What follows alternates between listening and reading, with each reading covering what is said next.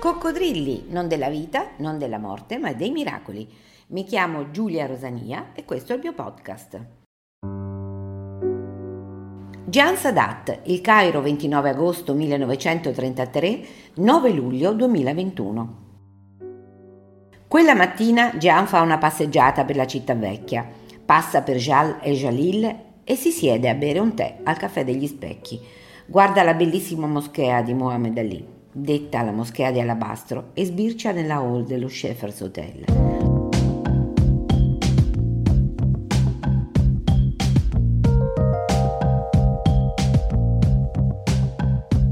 Qui vede Joy Shalom, barman dell'hotel in giacca bianca e papillon nero, parla otto lingue e serve un cocktail, il Suffering Bastard, una miscela potente di gin e bourbon che ha inventato per i clienti del bar.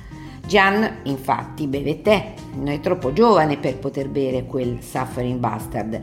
Lei ha solo 15 anni, è pensierosa e deve parlare con i suoi genitori. È un discorso difficile, deve comunicare loro che non sposerà il cugino. Gian vuole sposare un uomo che è il doppio dei suoi anni, è uno spiantato con la giacca sempre stropicciata, ha aspirazioni rivoluzionarie, è divorziato Quell'uomo si chiama Anwar Sadat, futuro presidente della Repubblica Egiziana. Di madre inglese e padre egiziano, Gian conduce una vita per metà british a suon di scones e per metà egiziana, digiunando durante il Ramadan. Devi imparare a fare affidamento solo su te stessa e per insegnarglielo la madre la manda ancora molto piccola, fuori in giardino, di notte da sola. Così forgiata, a 15 anni, ha la meglio sulle perplessità della famiglia. Vuole sposare Sadat e alla fine convince anche la madre. È intelligente, ha carattere, si prenderà cura di te e non ti annoierai mai.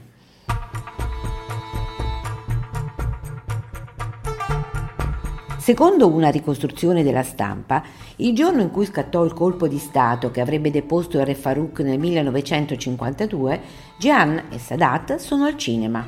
Questo perché Nasser, il vero animatore della storica congiura, aveva chiesto ed ottenuto di tenere il suo braccio destro all'oscuro.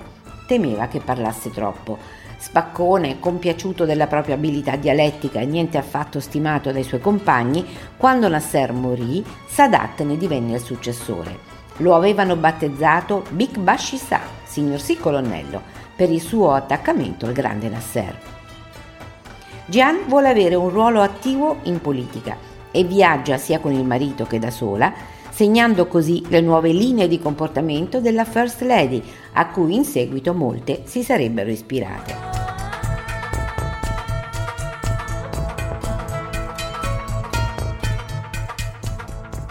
Per Gian la vista delle donne nei villaggi rurali e delle loro condizioni è deprimente.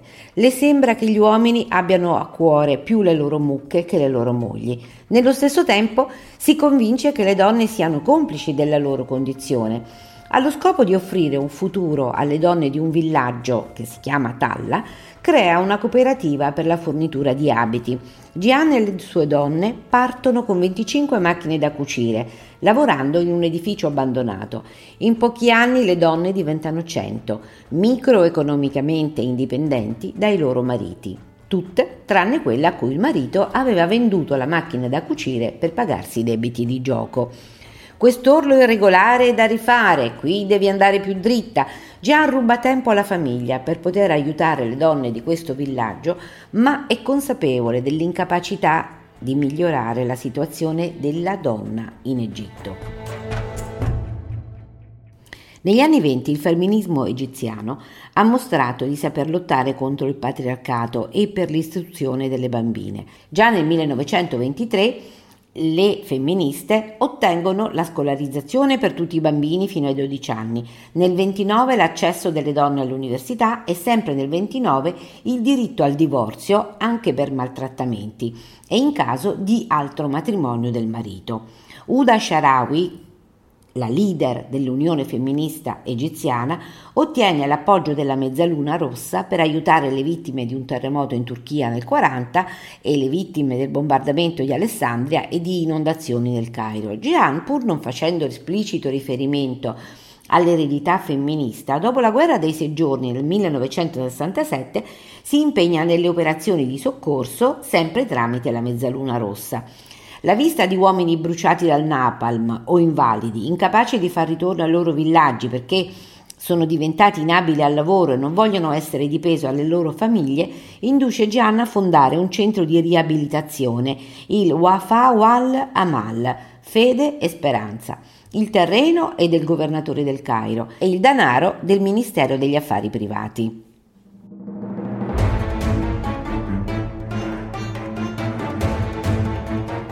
Durante una visita in Austria le viene presentato il signor Hermann Meiner, ideatore di villaggi chiamati SOS, Save Our Souls. Il modello di accoglienza degli orfani si basa sulla creazione di un villaggio ai bambini sono assegnati una casa in cui lavora una vicemamma, la quale ha il compito di ricreare l'atmosfera delle mura domestiche. In Egitto ci sono tantissimi orfani a cui Gian el Sadat pensa di offrire ricovero, importando il modello di accoglienza SOS. Lavora come una pazza, ma alla fine del 76 il Cairo avrà il suo villaggio e poi anche Alessandra e Tanta. Non si preoccupa molto delle critiche che riceve, approfitta del ruolo, deve stare al suo posto, non si è mai vista una donna prendere tante decisioni. Gian pensa che il ruolo della moglie del presidente debba essere un collegamento tra suo marito e il popolo. Sperimenta giorno dopo giorno che il limite delle attività filantropiche purtroppo è quello che hanno un effetto benefico sulle utenti, ma non sulla mentalità della società. Nell'estate del 79, sotto la pressione della moglie, Sadat firma una serie di decreti che migliorano la capacità della donna nella trattativa di divorzio e firma pure una legge che riserva alle donne 30 seggi in Parlamento. Queste leggi vengono chiamate leggi Hans Law e forse non è un complimento. Lei stessa si candida per un posto nel Consiglio del Popolo e lo, con l'obiettivo dichiarato di spianare la strada alle altre donne per dimostrare come sia possibile essere eletta in un distretto rurale. Gian constata che non basta l'esempio per far entrare le donne in politica, se tutto il contesto rimane tale quale.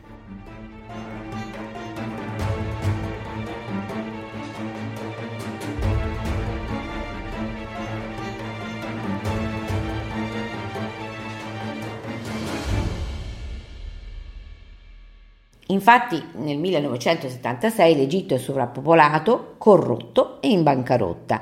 Le donne dei villaggi rurali sono di fatto incoraggiate ad avere molti figli perché essi sono uno status.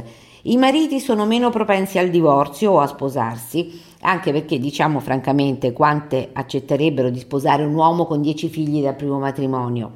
Il problema della pianificazione familiare riguarda sia le donne che gli uomini. Occorre convincere gli uomini che avere meno figli è un bene per tutta la famiglia.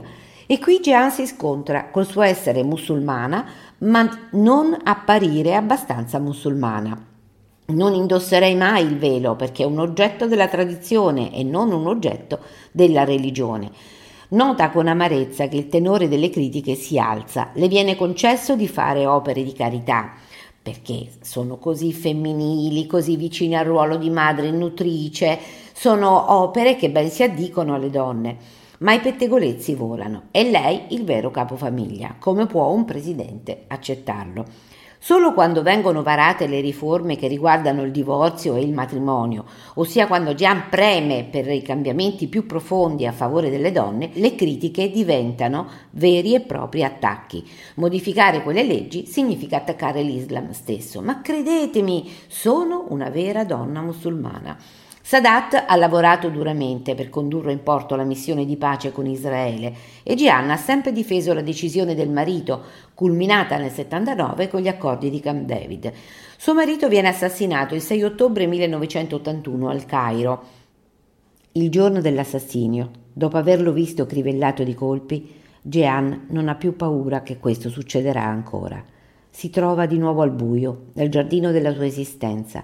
Deve trovare la strada da sola. Osni Mubarak rimane ferito e Jehan si ritira dalla vita pubblica.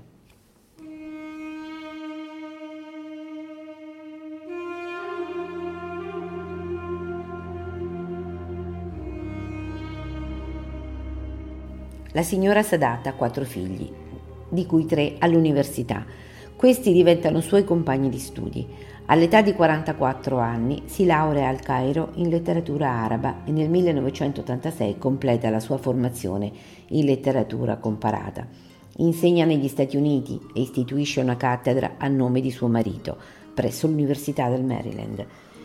E con questo sigla coi fatti il pensiero che l'ha sempre guidata. L'apprendimento e l'istruzione durano lifelong, tutta la vita. Da questo momento scrive libri e fa conferenze, dunque la sua vita attiva non era solo il frutto del privilegio di essere una first lady.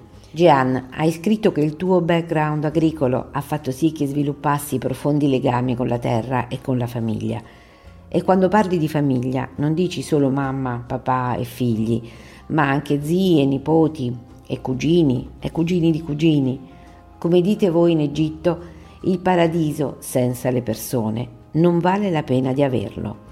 Ecco che ora sei sicuramente circondata da una grande famiglia e ti godi il meritato riposo.